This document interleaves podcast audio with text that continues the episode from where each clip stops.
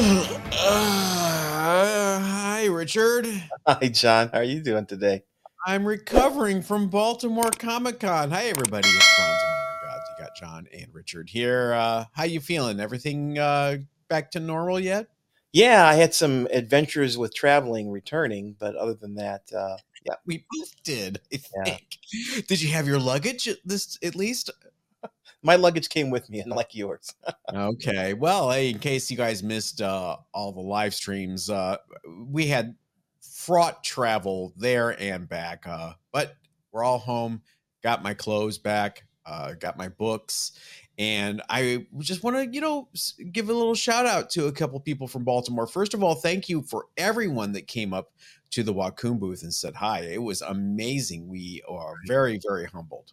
Absolutely, it's been it was a great reception we got there, and we met some awesome people in the course of those three days. uh, great dealers, great booths. Uh, there is a walkthrough video on the channel. If you can take the vertigo, sorry about that. We uh, we we learn every time we go to a show, Richard, don't we? Uh, about the Yeah. technical stuff. Yeah, we'll, we get better every time. So we have a stabilizer for the camera for next time. So there's that. And speaking of learning things, uh, we learned that the Wi-Fi there really blows. So we have to get a hardwire uh, internet connection next time, if such a thing exists. Uh, we did learn one thing and was successful, and that is our lighting. We want to give a special thanks to our good friend and listener, Mike Durst, for providing the professional, and I mean professional lighting that made Richard and I look so good.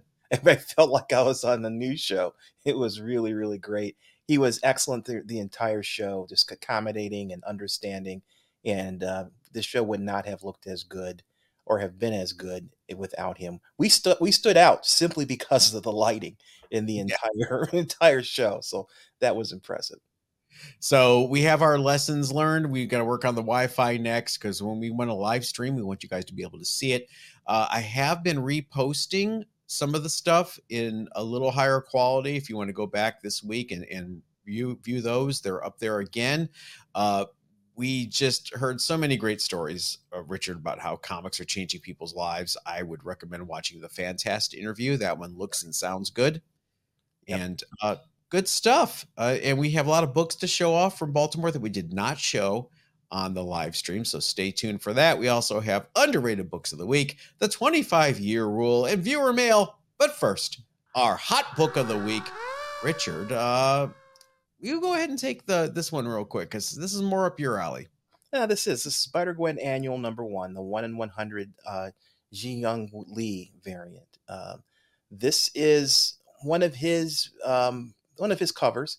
He's done a number of Spider Gwen covers over uh, the years, especially store variant covers.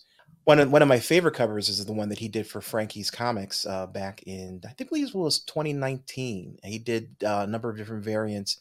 Um, really, really attractive covers then this cover uh i i you know i saw it when it came out and you know my my immediate reaction with spider gwen plus um his his work is to buy it i i, I really just did not feel this was um his better work and i i actually passed on it It for those of you on the podcast, it's a Virgin variant cover that features Gwen putting on her ballet slippers, Mhm. and it's just as quiet a moment as it sounds. yeah maybe that's it maybe maybe i'm so used to dynamic action in my covers that just something as simple and quiet as her putting shoes on just doesn't inspire me the way that uh, some of our other covers but other covers were static too so i mean that, that you know it's not every artist hits a home run out of the park every single time but this one is going for um, is popular you know 100 180 to 200 dollars for raws which i think is Not amazing stopping people. yeah, it's not. You know, that's that's almost you know up to twice the the ratio. And if it holds there, you know, I, I notice there's been a number of books that I that have gone for you know double ratio, you know, one in 100, one in 50s. Uh, I, I just don't know if they're going to hold out for that for that um, for that value long term. You know, the the Wonder Woman cover for the uh, the uh, Gnort swim- swimsuit edition it's it's nice and it's been holding value, but is it going to hold value for a year? I mean, are we going to look back at this in 2024 and see that this is uh, you know a fraction of its value. You know, let, let you know let us know what, what what your opinions are of these modern variants, especially the ratio variants, and their ability to hold value. Are we still chasing variant covers like this? I, this it feels very 2021 to me. Yeah, it does. It does. I, I, you know, Marvel has gone overboard on the variant covers as, as you know, have they as they've done for the last few years.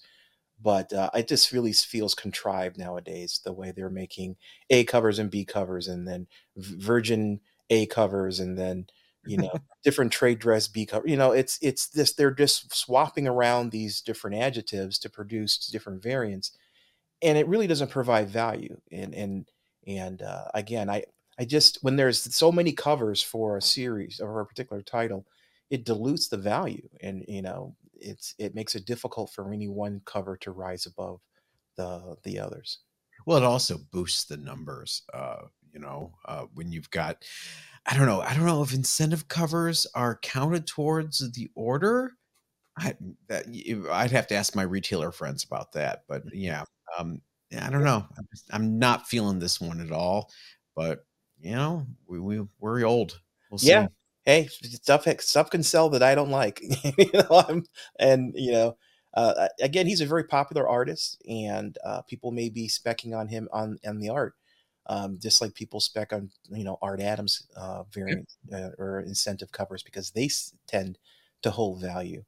Uh, let's look at Young uh, Young Allies number six. That's um, this is only a one in fifteen variant. The that mm-hmm. Firestar cover, and it's going for mad money at this point. It just shows you how few people were ordering Young Allies, the book. you know? right. To each their own, I suppose. Speaking of to each their own, we have a show and tell. I've got some books that not many people want, uh, which you know worked in my favor uh, uh, at Baltimore Comic Con. A lot of these are from Baltimore Comic Con uh-huh. uh, that I did not show on the live stream, and then some are uh, a few that I got on the way uh, back home this week and this week as well. Um, first one I did show. I just want to show it again because I know the live stream was having issues. It's Love and Rockets number one, uh-huh. the magazine, first print, 6.0 uh, Old Slab, it is a 6.0. There's no change in this book, but the asking price was what tipped me over the line. The guy, Richard was there. The guy was asking $200 for it. And I said, Will you do 150 And he said, Sure. I don't think I got my phone out fast enough to Venmo him the money. Um, not bad. It's got, you know, uh, it's got some corner stress here. It's got some corner stress here. That's and then there's a big vertical uh, non-color breaking bend here that I could crack this and press out a whole bunch of stuff as I'm looking at it.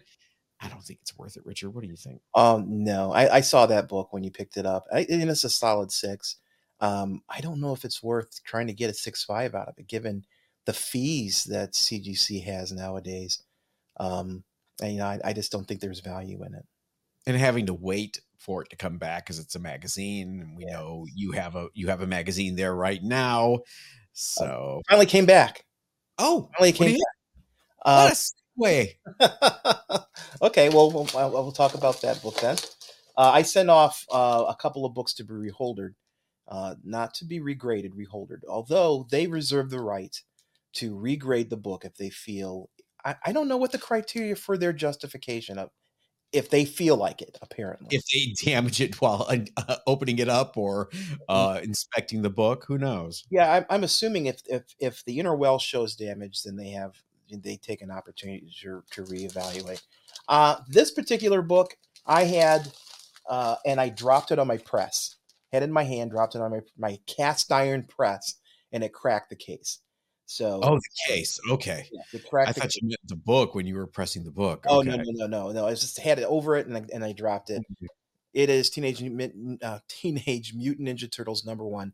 This is a third print, uh, but it's a nine four. It's you know it's it's a high grade third print. You know you you just showed a book with an all black cover, an indie book. Um, these indie books are really really really really tough to get in high grade because they just did not see the same um, level of protection, let's say, as as um, Marvel or DC books. Now, this one has a number of. I didn't bother trying to get it regraded because it's got a number of issues. There's a there's a big issue. Well, you can't see it there. Big Mhm. issue right here. You can see that white spot. Yeah. Yeah. Um, and there's some there's some um, rubbing on the spine. So nine four, I think, is more than fair for this book. Uh, and I have it back. Um, this is probably going to go up for sale because I just at at Baltimore I submitted my um, second print that I bought, and we'll see what that comes back. It's not going to be a nine four. I can guarantee you that. But I'd rather have the second print than than the third print, to be honest. That's not the one you dropped on the press. You dropped it, and that's why you had to get it reholdered. yes. Okay, it's like you didn't get that back and drop it on the press. Did you? No, no, no, no, no. That's why I had it reholdered. And I, I did that like a year and a half ago. Okay. And the the whole issue with this is a magazine book. We were just talking about CGC and magazines, and they are they are handled separately than regular comics. And whoever's handling them doesn't have as large of a staff as the as Right. the uh, regular comics, so it takes longer. Uh, it used to take 250 days, 200 you know 80 days was not uncommon for a magazine. It's faster now, but um, it's still not as fast as regular comics. Uh, my next book, I got, I, I saw this from the same dealer at Long Beach Comic Con. He was there as well. And I was looking at it and I was kicking the tires on it. And I took a look at it, took it out of the bag. I'm being good, people, being really good. And I'm glad I did because I found a little spot of what is probably color touch on it. The dealer's a really good dealer. Um, he didn't notice it until I pointed it out. We're, we both still were unsure if it was color touch or not. I opened it up and looked at the inside front cover, and there is bleed through, just a Oh. tiny little dot of black bleed through. But I'm going to show you. I well, Richard and I ran into him uh, at Baltimore, and he had the same book, and I said, you know, he had it for 500, and I said, you know, he, he had it set aside. He did not have it out again because he hadn't had a chance to pull it and reprice it. And I said, "Would you take 250 for it?" Because I'm thinking restored, half of what it's worth. Right. And he's like, "No, I can't do 250, but I'll do 300." Again, my phone came out with lightning fast speed. it is astonishing number six.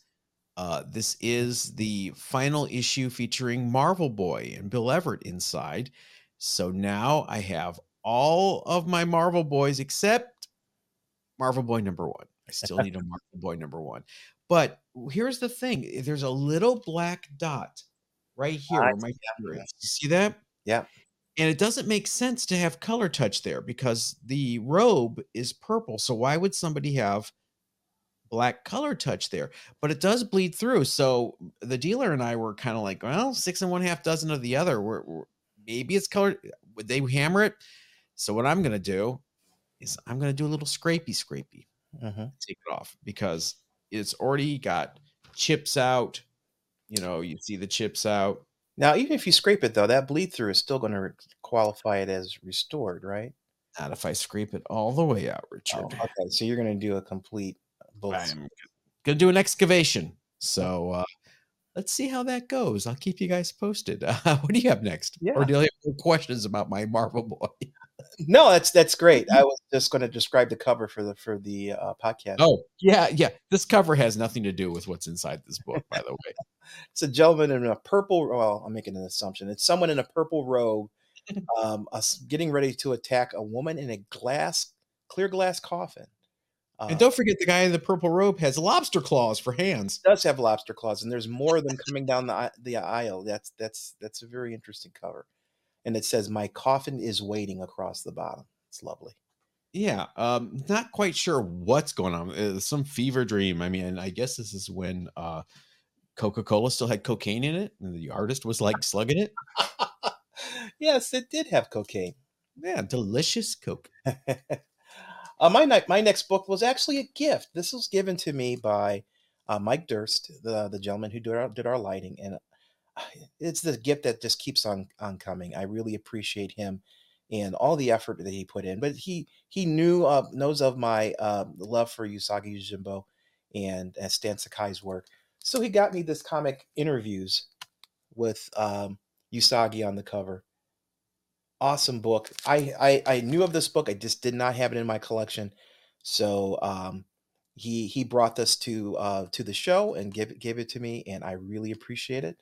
And this is a permanent part of my collection. shout out to Mike again. Uh, this one, Richard and I were walking around the the uh, the convention floor in Baltimore. By the way, thanks to Raphael for watching the booth for us and letting us shop as much as we did on his 40th birthday. It wasn't exactly the 40th birthday he imagined, but he's he's a trooper. Um, and we, you know, it was was it Sunday? I think it was Sunday. Things were getting a little dire for dealers, I think, on Sunday because any number I threw out, Richard. I don't know about you. Any number I threw out was almost instantly accepted. Mm. I mean, not even countered. Maybe I'm making great offers, but I wasn't even getting countered. Were you? Uh no. I mean, people were people were well, I take that back. Um people had their floor. They mm-hmm. definitely mm-hmm. had their floor, but it, it it was easy to determine that. You you threw out a price and then they countered with what their what their best price was going to be. And which was, you know, sometimes shockingly less than what they were asking for. I saw this. First of all, I thought it was priced great in the first place. It is Police Trap number six. This is uh, one of those Kirby, Simon Kirby mainline books, but this is after mainline went under and they sold the inventory to Charlton. So you'll see the Charlton logo up there. They had two issues in the can when they went under. So Charlton published those last two issues. Uh, tough book. This uh, Police Trap, I would say, is a 6.0, 6.5, very strong. Mm-hmm. It was priced for $55. I was going to buy it for 55, but then I threw out 45 and she took it immediately. I took it immediately and it had a really uh, gnarly spine roll, which I pressed out this week. You can see the uh, beautiful result there. Mm-hmm. Yeah, that I remember it with the spine roll. That's uh, that's a great job. No spine roll, no muss. Mm-hmm. So, uh, police trap number six, great Kirby cover. Look, I why would counterfeiters have two way mirrors? uh, especially when we're when, with a police officer standing there. That's yeah. and a it's camera. Like, that's that's uh, pretty pretty bad we, criminals. We trapped you because of your stupidity. what do you got? Uh, next, I've got a couple books. You know, I, I'm I'm collecting the Zoot series, so um, I've got here Zoot number number thirteen. Um, this is thirteen uh, for those on a podcast, it's a Zoot. This is a um, a Kamen cover with. Uh, did you confirm that's a Kamen? Um, Let's look right now together, shall we? Zoo thirteen, you say? Zoo thirteen, uh, cover A. There are two covers for this: a thirteen A and a thirteen B. Uh, the interior story is Matt Baker. The cover is unknown. I'm looking at oh. it right now. Okay. So you know, hey, it's got Matt Baker inside. Yeah, Scott Matt Baker uh, um, stories. This cover uh, is, is a just a Rulah, who is the um, ruler of the jungle. She's sitting there with her coiffed black hair in a bikini.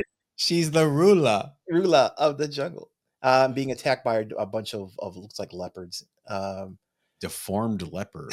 yeah, they, they, definitely are stylistic.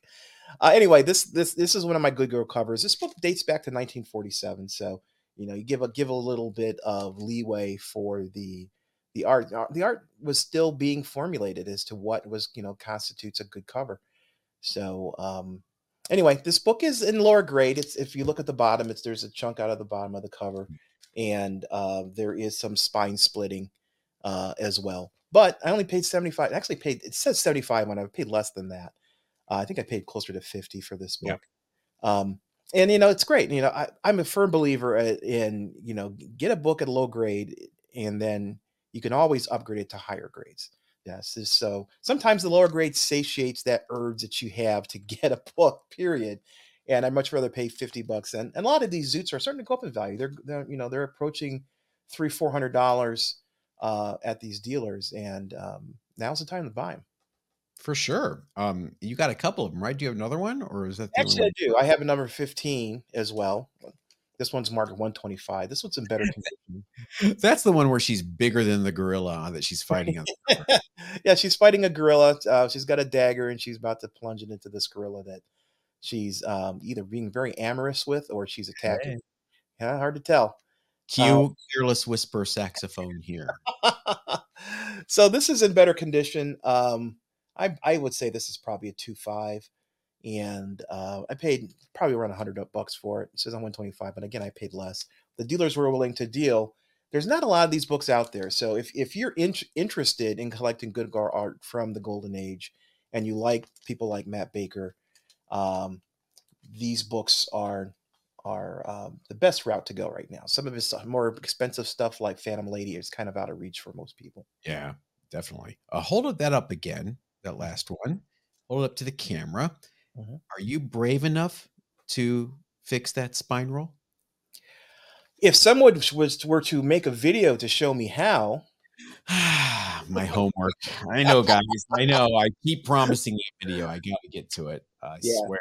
You know, and what's funny is I fixed spine rolls on three books this week, and um, I could have done the video then, but uh, mm-hmm. we were tired. It was post Baltimore.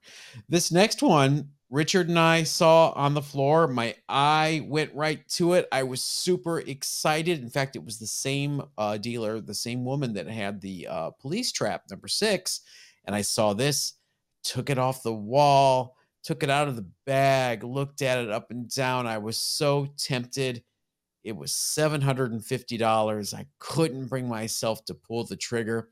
I get home. The next morning, Monday morning, I get an alert from eBay that it's up for sale for 250 $250 i take that back 275 i think they asked 275 for it buy it now i looked at it I hesitated. I looked at, there were several pictures. There were like 13, 14 pictures front cover, back cover, corners, centerfold. It can't be. It's, it's got to be a photocopy. It's got to be a fake. There's something going on.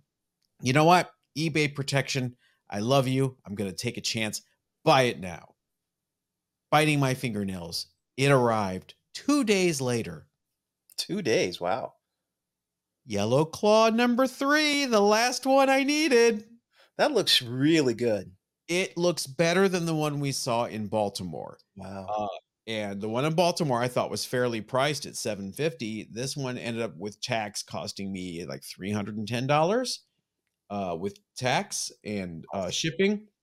I am grading this at a solid six five, maybe outside 7.0. Wow. It's gorgeous. It is the book that was in the pictures. There's no fooling. Uh, you know, I it, there's so few that sell, so it's probably tough for someone that doesn't know any better to find a comp. The seller, the seller, um, mostly sells coins, so I think they're very unfamiliar with comics. I don't know that did I rip them off? I don't. He asked the price, and you found that price fair and bought it. You know. Yeah, the only issue is that top of the the uh, cover there, the mm-hmm. And you've got some production issues here where the pages were, were uh, too big but you know it had a it did have a bit of a gnarly spine roll. I fixed that. So there she is looking good. So guess what? Yellow claw complete at long last. Uh fireworks right now. This yeah. the journey i mean how long yellow claw number one through four the entire uh length of this podcast has yeah. existed Congratulations. Yeah, you've had multiples of certain issues and none of, of others. So it's been a journey. I, I bought two number fours, if you guys remember, because I thought I needed a number four and I actually needed a number three. Uh, done. Um, since April 2020. All right. So what do you hunt next? Venus? Oh, there's a whole. Oh, yeah, yeah. I, those deep pockets. I would like to do Venus, but no. Oh, uh, so uh, yay me. What do you have? What's next? Next I have another reholder. I, I, this book I bought cheaply because it had a crack case. Um, Transformers number one. Um, I bought this book for like like five six hundred dollars. I can't remember because it has it had a case that had a crack in it, um, and that devalues the book. So I bought it and then sent it off, and um, sent it off just recently now uh, to get it reholdered, and now it's in a pretty new slab and you know i i'm you know given a lot of books i will buy books with crack cases my my um ultimate fallout 4 the Djurdjević variant that i bought i got it for 800 bucks because it had a crack case it's signed by bendis um, sent it off, had it reholdered. You know, You're not. you can't. Uh, look at the back cover of that, the top back cover. Can you see it on your? Just take a look at yourself. Mhm. Do you see how it's jagged? Uh, where the uh, blades were dull. Is it? Does it have a jagged cut? No, this cut, cut is nice and clean. Oh wow. Okay, so you've got a really good one because that book is notorious. There's a production issue where the blades got dull uh, somewhere through during the run. So you can get a nine eight of that book with that jagged back cover. Uh, so the fact that you've got a nice uh, clean one is really cool.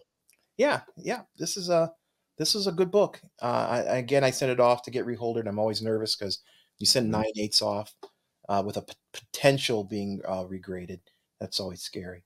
But We should uh, give since we're talking CGC, we should give them some props too. Uh, we dropped books off at Baltimore on uh, Friday of last week. Mine were received and scheduled for grading Friday, yeah, of th- this week. Yep, both of mine showed up uh, for for scheduled for grading as well. We'll see. Five magazine. We'll see. We'll see how long it takes for magazines to go through the cycle now. Five business days, not too shabby. Uh, I, I, someone, I think it was Lee Niren, asked us in the comments why we do drop offs instead of mailing them. That's why. Um, you save on postage, and Uh-huh. for, I don't, I can't prove it, but every time I do a drop off, my books get received immediately, as opposed to when I send them in, they end up sitting on a shelf. Well, look For- at Dave, look at our friend David, who came all the way up from Australia to submit his books. Yeah. Of course, he had some very high value books, and you know, you know, to me, it makes sense if you have high value books, turn them in directly to CGC as opposed to trust, trusting the post office. It's Yeah. one less potential link in the chain that that can fail. I think Lee is worried that they would get damaged, you know, from the convention to Mhm. Sarasota. Lee, quite the opposite. Uh, I think they take extra care and uh, extra uh, packaging as opposed to trusting it with the postal service. Uh, I would rather do that. So this has been the week of John back on eBay grabbing deals for long wanted books. This book is not really for me. It's for Raphael, but I've been looking for this book forever for him and it's come up here and there and sold for just ridiculous amounts that I refuse to pay. This is another one that came in my eBay alerts, and the opening bid was super low for Mhm. the condition. So I waited. Nobody else was bidding on it. I just watched it. 30 seconds before the auction ended, I put in a stalking bid of $5 above the opening bid, Uh, $5.83. Um, and I got it. This is Mangazine number 21. nice. This is the first U.S. appearance of Sailor Moon. And it was when the show first premiered in the 90s. Uh, it's got about half of this issue are character profiles of all the Sailor Moon universe. Uh, and it looks gorgeous, right? Mhm. It's got a tape pull right here. Oh, which is why you know the the the uh, it seller was very honest and that's why they had priced it they had priced it at 249.95 that's what i got it for uh pre-tax and and shipping and uh i'm we're happy with it you know uh i think after a press it'll be like a 9 2 structurally. Mhm. i don't think cgc is going to give it more than a 7.5 with the tape pull but if we get a 7 7.5 we're happy with it for 250 yeah, absolutely. Now, here's a question: Is Rafa going to read it before you get it pressed and slapped? already did. He already walked. He already flew through it, and he took pictures of the pages because he doesn't want to read it. That's awesome. read it on his phone. Uh, that's great. Oh, Uh, this is it, Magazine. We've been looking for this. Another one we've been looking for for years, and finally got it. Awesome. This is the week, man. Congrats. Things are falling from the sky. It's been it's been kind of quiet on on this side of the pond. Uh, they Yeah. just have not uh, been purchasing a lot. Uh, I do have some books in transit, so hopefully next week we'll see some more. Uh, next one is a book that um, you hit, hit me up to. This is Vicky number one. This is Atlas Comics. Um, it's a uh, let's, let's call it an homage to um, to Archie to Archie Comics. It's the same art style. Why do you say that? Oh boy, I, that's a good question because there's a redheaded boy and a and a brunette and a blonde on the cover. It looks nothing like Archie. but you were telling me this is this is a um, you know one of the toughest books in the Atlas comic uh, uh, you know publication to get. That is the toughest Atlas comic book. Um, who's our Australian friend? Not David, someone else in Australia. Uh, oh, I'm blanking on your name. I, please forgive me. He did point out there's a mag, an, an Atlas magazine called Gothic Romances, which is even tougher. But I'm not counting magazines. That's the toughest Atlas comic. Mm-hmm. Vicky yeah. one through four. I'm a you, you know me. I'm a good girl art fan, and girl in the bikini on the cover is great. Uh, and and the fact that it has that kind of tie into Archie, I couldn't pass up. So yeah, uh, it's marked for forty bucks. I got it for half half that. So, wow. Yeah, it was. Was, um, was, it a half off booth, or did you say I'll give you twenty? Oh, okay. Half off booth. Nice. Uh, uh, lots of artists there. We'll hit that in a few minutes in viewer mail. Uh, one of my favorite artists of all time was there, Kevin Maguire. I've never been into a show where Kevin no. Maguire. Okay. And I got a commission from Kevin Maguire. Uh, I said I wanted a Hercules bust and he said, "Okay, what?" And he, he his Kevin Maguire is known for his facial expressions. He's very good at facial expressions. So he had a little sheet, and it had your name, character name you wanted, expression that you wanted, and he would write it down. And I told him, "Oh, make him drunk and goofy like Hercules. You know, he's Hercules. So here is drunk, goofy Hercules by Kevin Maguire to awesome. add to the Hercules wall. He does look drunk." He does look goofy, and he looks uh, very realistic. Uh, so there you go, my Kevin Maguire original art. That looks awesome. Uh, the last book I have is actually a book that um, the the actual um, publisher came up to us. Uh, this is Eugene Alien Warrior.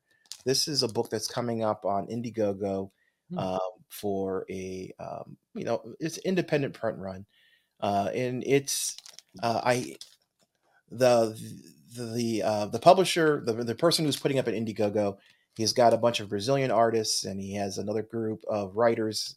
Uh, so it's uh you know it's an interesting story, and if if you have an opportunity, stop by Indiegogo, look up Eugene Alien Warrior, and check it out. Uh, I'd love to support uh, our independent publishers because I think they are the way of freedom from the the you know the bondage that we are with DC and and Marvel um, in terms of just just overall content. I mean, those, both those publishers are locked into a specific kind of content. So, the more independent publishers we have, the better. Uh, it's also a black-owned company, which is something I'm sensitive to. So, yeah, check out Eugene Alien Warrior on Insta, in, uh, Instagogo, and uh, if you like it, support it. I cannot support that book, Richard. Why not? For the simple reason is he did not give me a copy. well, I'm sure if you reach out, he will. How dare you? No, of course. go to Indiegogo and search for Eugene uh, Alien Warrior. Uh, last book for show and tell. I got, uh, I gosh, I want to say from Buzzard Brothers, uh, and they know me, they know the show, they know you, they know what we like. Enough said. uh, for those for those who are listening on the podcast, it is a feature comics with Doll Man tied up in in a glass uh, pitcher that is tied to a brick. Tied to a brick, and it's slowly filling with water. Uh, that poor man gets tortured in so many different ways. I have to go through here this book. I, I flipped through it while, while I uh, before I pressed it and cleaned it. Uh, by the way, it's Feature Comics number 84. One another one that's been on my eBay alerts list for a couple of years, and I've never physically seen a copy on come up on eBay, except there's a cover that somebody is trying to sell a cover yeah. for 20 bucks. I don't want just the cover. Um, so i am glad I got it. Thank you, Buzzard Brothers, for thinking of me and, and saying, "Hey, here's a Dollman Bondage cover for you, John." it's one of the ones I needed. Um, and inside there are so many panels where he's bending over uh, he's posed provocatively. I swear you guys follow us on instagram at bronze and modern gods. I will go through and post a bunch of these this week so you don't think i'm i'm messing with you. They knew exactly who their audience was for this book in 1946 that's awesome. So there you go Speaking of Baltimore and your questions and comments about our trip, it's time for viewer mail. You've got mail. First one comes from our email at bronzeandmoderngods at gmail.com from Chris Langley, who writes, Hey, love getting to meet both of you. at Baltimore Comic Con this past weekend.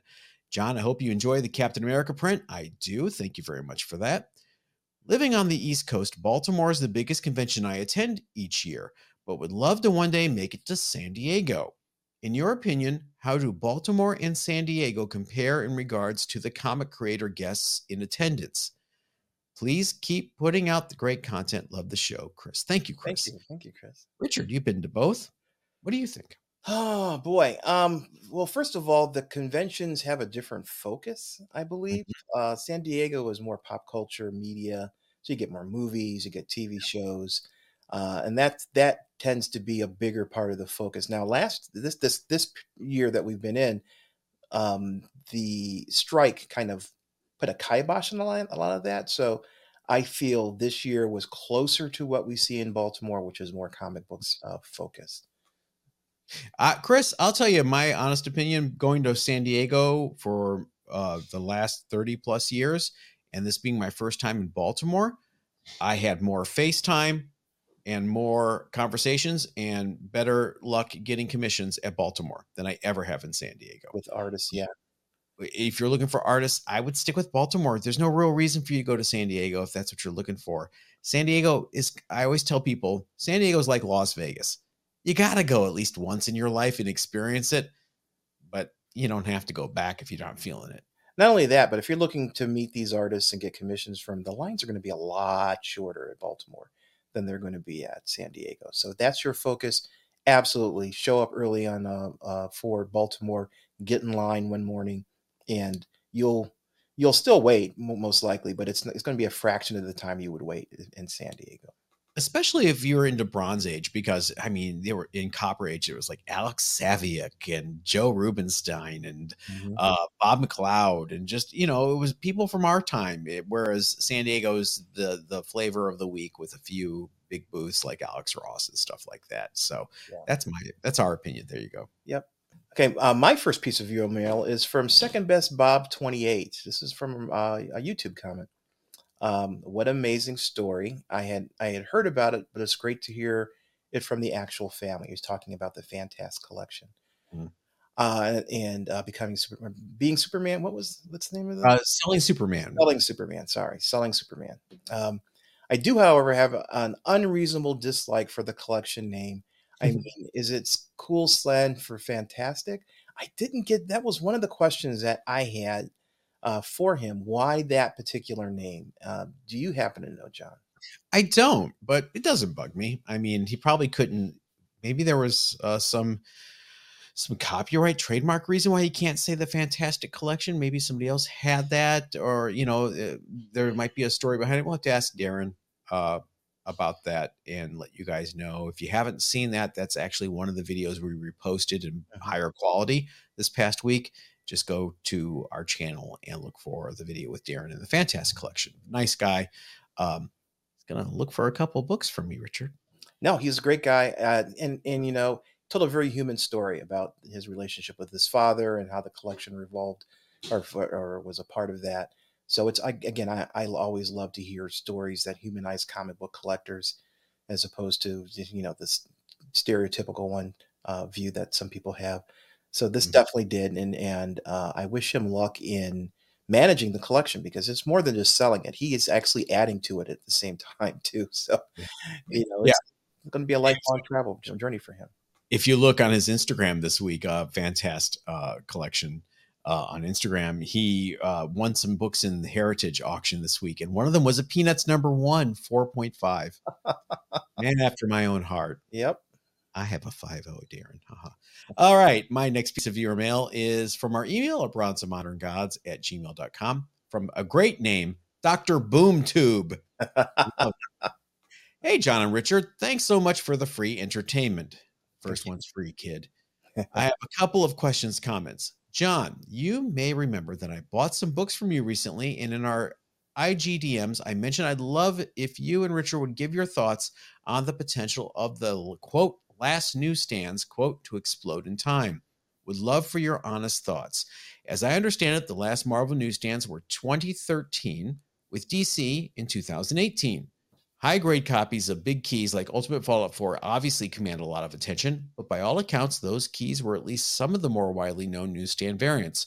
Will they continue to go up in value? Will rare, impossible to find, and good grade random books like Thunderbolts number four go up?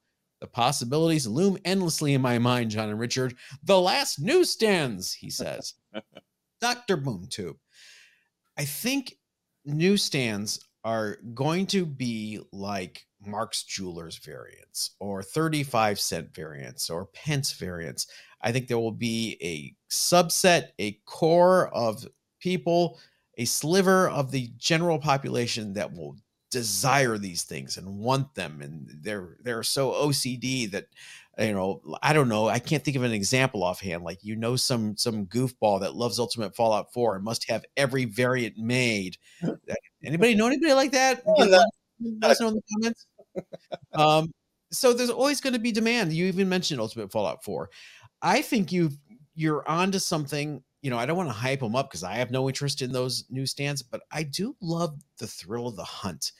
And to find, you know, uh, an, an, ASM whatever issue from 2013 that's a newsstand that was only at Barnes and Noble and a few other outlets at that point. That's that is kind of cool to me and interesting. Do I hunt them out specifically, and do I think a, a huge number of people will? I don't think so, but I think I think they'll have a bump you know, I I love your characterization of it being like Mark Jewelers, mm-hmm. and uh, because I I totally agree. It is not a different book. People like like ASM 300, uh, first first Venom.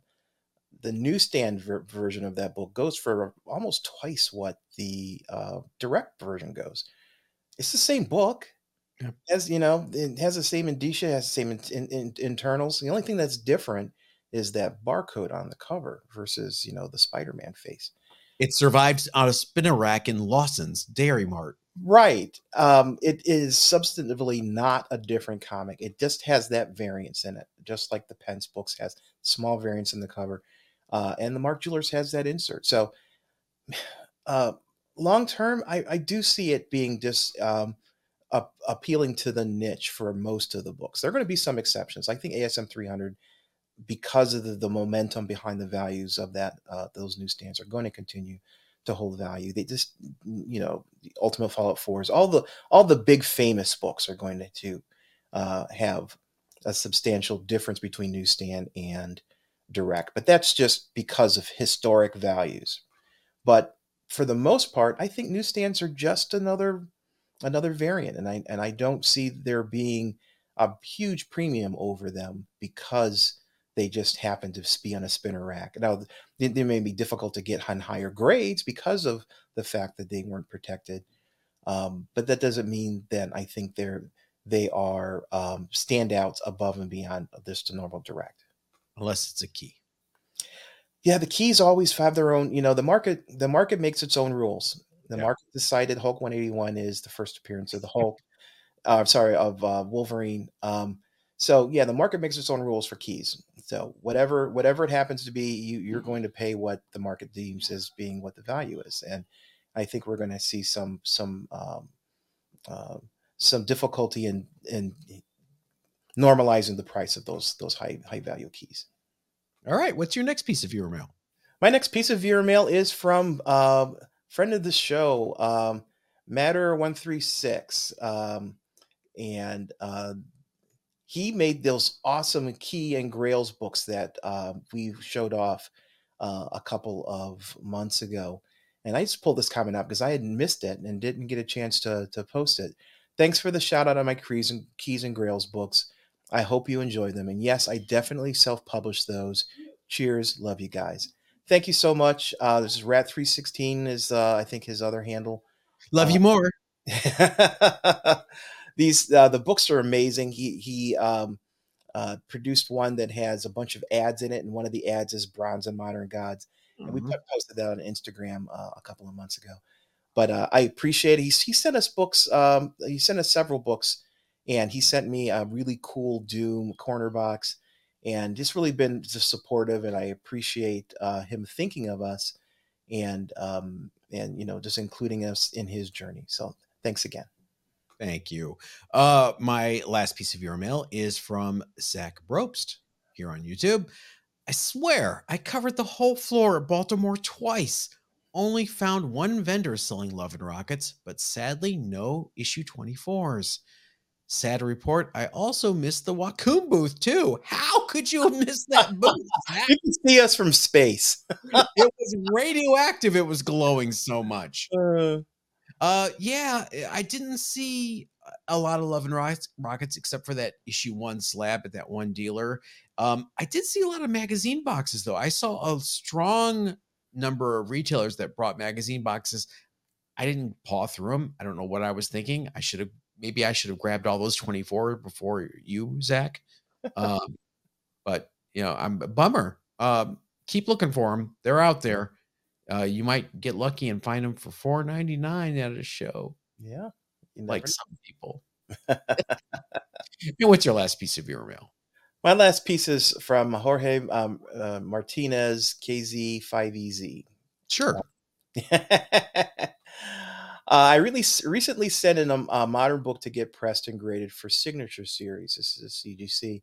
For the life of me, I cannot get a 9.8 from CGC to save my life. Hmm. Um, see, I see people getting 9.8s for bad books, and my books, to the naked eye, uh, you cannot find one blemish. What really gets my goats is no grader notes, so I do not know why I got a nine six. that is really really frustrating when you send in a book that you look at and i've done this multiple times you look at and it is flawless there's nothing you've pressed it and it is a flat sheet every molecule aligned on that top there are no other flaws in the book you send it in confidence you're going to get a 9-8 you know you're you're fantasizing about getting a 9-9 because it's just that good of a book and then you get it back and it comes back a 9-6 and because the higher uh, grades don't get grader notes, you have absolutely no no idea why it got a nine six or what what brought it down in the grader's uh, opinion to a, a nine six from a nine eight. It is really really frustrating. But we have to realize that the grading of books is a total. Um, it- I shouldn't say total. It is a human process. It's managed by humans, um, and you get supposedly by CGC three different people examining your books and the consensus grade is what you get. So if if um, not everyone agreed, then you're going to get a you know a- a lower grade. So I, I don't know. I don't have any magic sauce that I could tell you to sprinkle on your books um, before you send them in to to get a nine eight. Um, there is no way you can get a specific grader. Um, it it really really really really is just up to the opinion of the graders as they look at your book. And you know, they're human beings and they have off days, and that's possibly a, a- a thing to it. All I could say is, I mean, if it's if it's a book that really really matters, the difference between a nine six and a nine eight, let's say an ASM three three hundred one, which uh, the um, Spider Man in his original costume after after Venom. In nine eight, it's a it's a valuable book. In any other grade, it's it's not. So if you got a nine six in that book, you know you may want to contemplate sending it back in again. You know, take a look at it, maybe press it again if you think it needs it. If not, turn it around and send it in again, and, and potentially um, you'll get a different set of graders, and you might get a nine eight. But for the most part, if you get a nine six, you know it it it means either a you've missed something, and you, good luck finding it because they're not going to call it out, or or b you know the graders for some reason feel that uh, it does not meet the the standard of other nine eights that they've graded, and uh, you're you're kind of out of luck there. So yeah, I don't I don't have any any magic uh, bullet. What about you, John? Do you have any any any suggestions? Jorge, I for one welcome our AI grader overlords. Yeah, that's coming. That's That's definitely coming. Uh, Jorge, the only thought I have, and this is it's tough love. I'm not picking on you. I'm not saying you're not doing this. Just gonna, I just have to say it. How harshly are you grading your books yourself before you send them in? Are you are you tilting them in the light? Do you have a strong light so you can see any finger bends, anything that might need to be pressed out? Um, I am concerned that you say you sent it in to get pressed and graded so you're trusting them to press your book there's that um so just be real harsh on yourself, Jorge, before you send it in. If you the the reason why I'm saying this because I, I agree with you. Sometimes you just can't help it. It comes back a nine four. Sometimes you're like, what the hell? Um, what the thing that stood out on your comment, Jorge, that makes me say this is you say you cannot, for the life of you, get a nine eight. So it sounds like this is a consistent issue for you.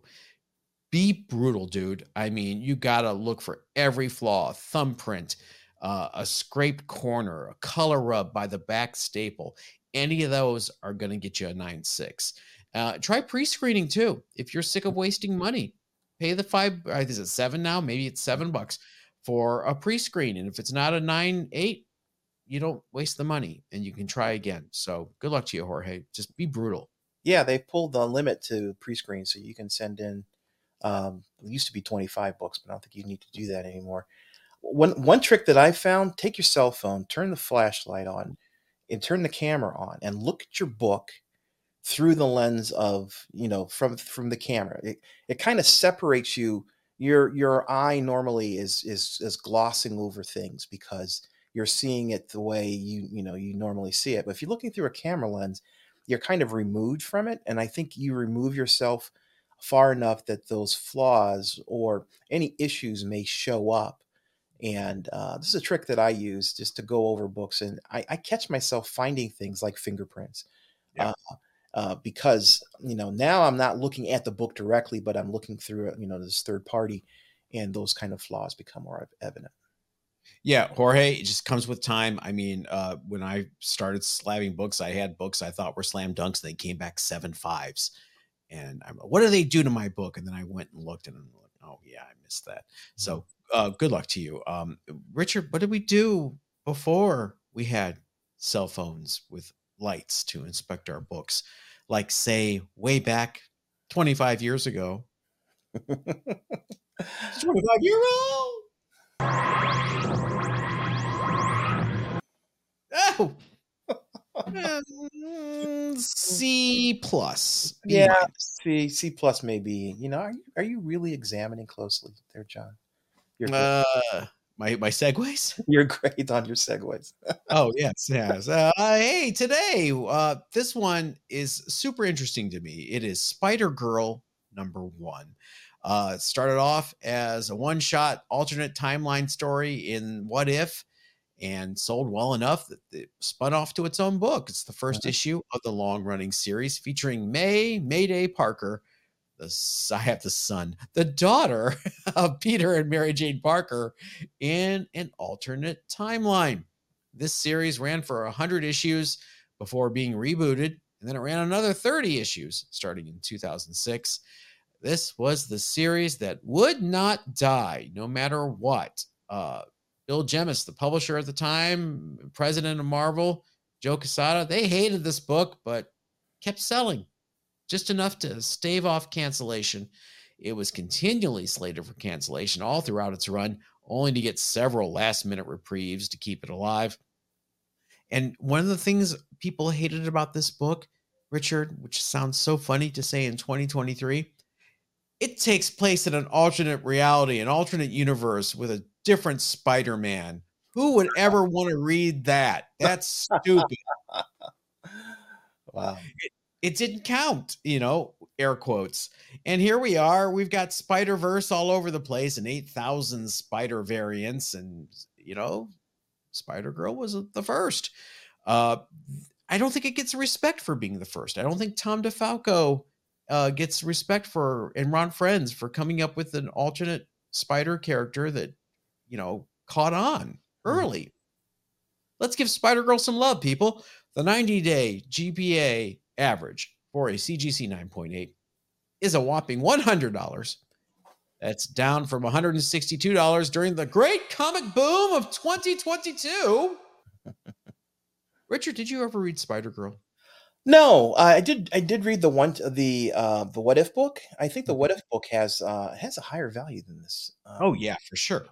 Uh, and that's that's kind of you know Spider Girl. That's that's the book you focus on in terms of collecting. I, I never actually read the ongoing series. It was good. Uh, it started off with Tom DeFalco and Patrick Olliffe, and then when Ron Frenz comes on, that's when it takes off. and you know it was at one point it was the only spider related book i was reading mm. wow couldn't, couldn't take the regular spider-man title uh, so spider girl's where i got my fix uh speaking of fix and musicians and drugs underrated books of the week richard take it away yeah I'm, I'm, were you do you know this book john i am aware of it because uh, it this is one of the books that speaks to my dna and yet I've never bought it, never read it. People have tried to force this book on me at comic shops, uh, and I don't know if I have a visceral reaction against it. But tell people what it is. Uh, it's Phonogram number one. Uh, this is Image Comics back in uh, 2006. Uh, it's a comic book series uh, created by writer Kieron Gillen and artist Jamie McKelvie. Ran six issues. There's but there's three different volumes of this and this is a book written for John. It's all about uh, it's a, this concept of phonomancers, which who are magicians that derive their power from music. Um, pretty much uh, British pop. You know these. You know the series delves into the, the cultural uh, and magical significance of music, particularly in context of Britpop and rock history. So there's a lot of mentions of different bands uh, from the era, uh, the, Buzzcocks, um, you know, a lot of er, a lot of '80s bands, a lot of '80s '80s music. As a matter of fact, um, at the back of each issue, uh, they include all the different bands and songs that were mentioned in the story, uh, which is pretty cool because there's some I, I, was going through and pulling things out and, and uh, things I didn't know. Uh, so that was really, really, really interesting. Uh, I will say the story is very, very dense in mm-hmm. that you, you you you have to pick up a lot of context from the conversation as you're reading it it doesn't hold your hand to tell you what's going on which is good and bad you know um, it's good because the story moves you know it's it's there's no filler but at the same time you're you're you're reading and almost taking notes so that you can understand what things are going on um, if you're not a big music person, it's still it's still a series to to read because the the stories get it gets more interesting as, as far I'm in I'm up to issue number three in the series at this point. Um, but it, it definitely is something that um, requires some commitment to you can't just pick it up and toss it down is what i'm saying um, gp on this book you know uh, 9.8 sold in 2019 for $32 so not really uh, high value book. Um, although they've reprinted this book, uh, if you want to buy the the uh, the reprints, that might be a good thing. Raw's 10, 20 bucks, so really doesn't matter if you want the reprints or not. You can get the originals for a reasonable price. But I think it's an interesting concept using using music as a source of uh, magic and um, and it's it's not the cast fireballs kind of magic. It's more magic with a K um, but it's it, to, so far it's been an interesting story, and I, I came across it and I was reading it and I thought, you know, John, John must know something about this. The covers always caught me because they were very, uh, very much homages to a lot of Britpop stuff. Like there's an homage to Pulp, uh, Blur, there's Elastica. So yeah, absolutely. I guess ah breakdown. You know, ah, I still have to read Hickman's X Men run. You guys are on me about. Uh, I'm busy, you people. Uh, yeah, but I love the covers. Uh, yep. This is something that I don't think will ever be adapted for movies or TV because the music licensing would be insane. Right. Right. You know, so obviously they wrote it for the love of the medium. So they didn't write it with an eye to uh, getting a, a studio deal, uh, unless they know a music supervisor that works on the cheap.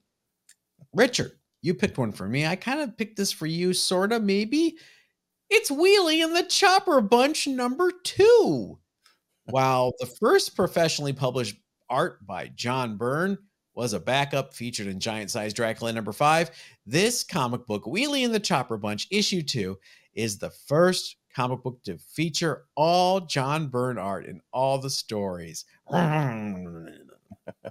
For those of you who are um, under the age of 45. Wheelie and the Chopper Bunch was a Hanna-Barbera cartoon from the mid 70s that featured cars and motorcycles that could talk. Hey, Disney, you ripped us off for cars. Uh, except for the star Wheelie for some reason. Uh, Wheelie, remember he could only communicate by showing words flashed on his windscreen. Mhm, It's yeah. like you've got Goofy and Donald Duck and Pluto walking around having conversations. Meanwhile, Pluto is like, "Woo, woo." uh, the logic here. Uh, mid-grade raws of Wheelie and the Chopper Bunch number two sell for around 15 and 20 bucks on eBay. Strangely, there is no GPA data for slabs on this. So does no one give a crap? I, that's interesting. I mean, you would think, you know, Byrne fans would would uh, buy a copy of this, you know, because if you're collecting all Byrnes, this is something that you want to to have. But uh, you know, I, I remember I remember Wheelie and the Chopper Bunch from from back in the day vaguely. Um, it's not, you know, it it was no grape ape. it was it wasn't, uh, you know, uh, it definitely wasn't. Um, I I don't think uh, one of the one of the ones that that holds a lot of nostalgia. So I'm not overly surprised that people people don't uh, flock to this book as opposed to other books like Josie and the Pussycats and and um, you know there's there's a ton of 70s comics uh, cartoons that uh, were made into comics that I think are more popular. But still, you know, this brings back memories, and uh, the the tie-in with Byrne is is awesome. Um, if I come across this, I'll pick a copy up. Who would win in a road race to the death? Wheelie and the Chopper Bunch or the CB Bears? I'm guessing the CB Bears, they're in semis. Yeah, I, I think that kind of yeah, I think Mass wins out. Do we need to uh, just cover the Hair Bear Bunch in a future episode or Hong Kong Phooey? oh man, oh man, Great baby. Uh, Magilla Gorilla. Try him, buy him, take him home and try him. Oh, lyrics. Magilla Gorilla for sale. Hey, everybody, follow us on Facebook and Instagram at Bronze and Modern Gods. If you want to see Doll Man bend over this week, we'll have images of that. Uh, hit like, hit subscribe. when John will open his own comic art OnlyFans channel. Hey, I am all about multiple revenue streams. Thanks, everybody. We'll catch you next time. Everybody, stay safe.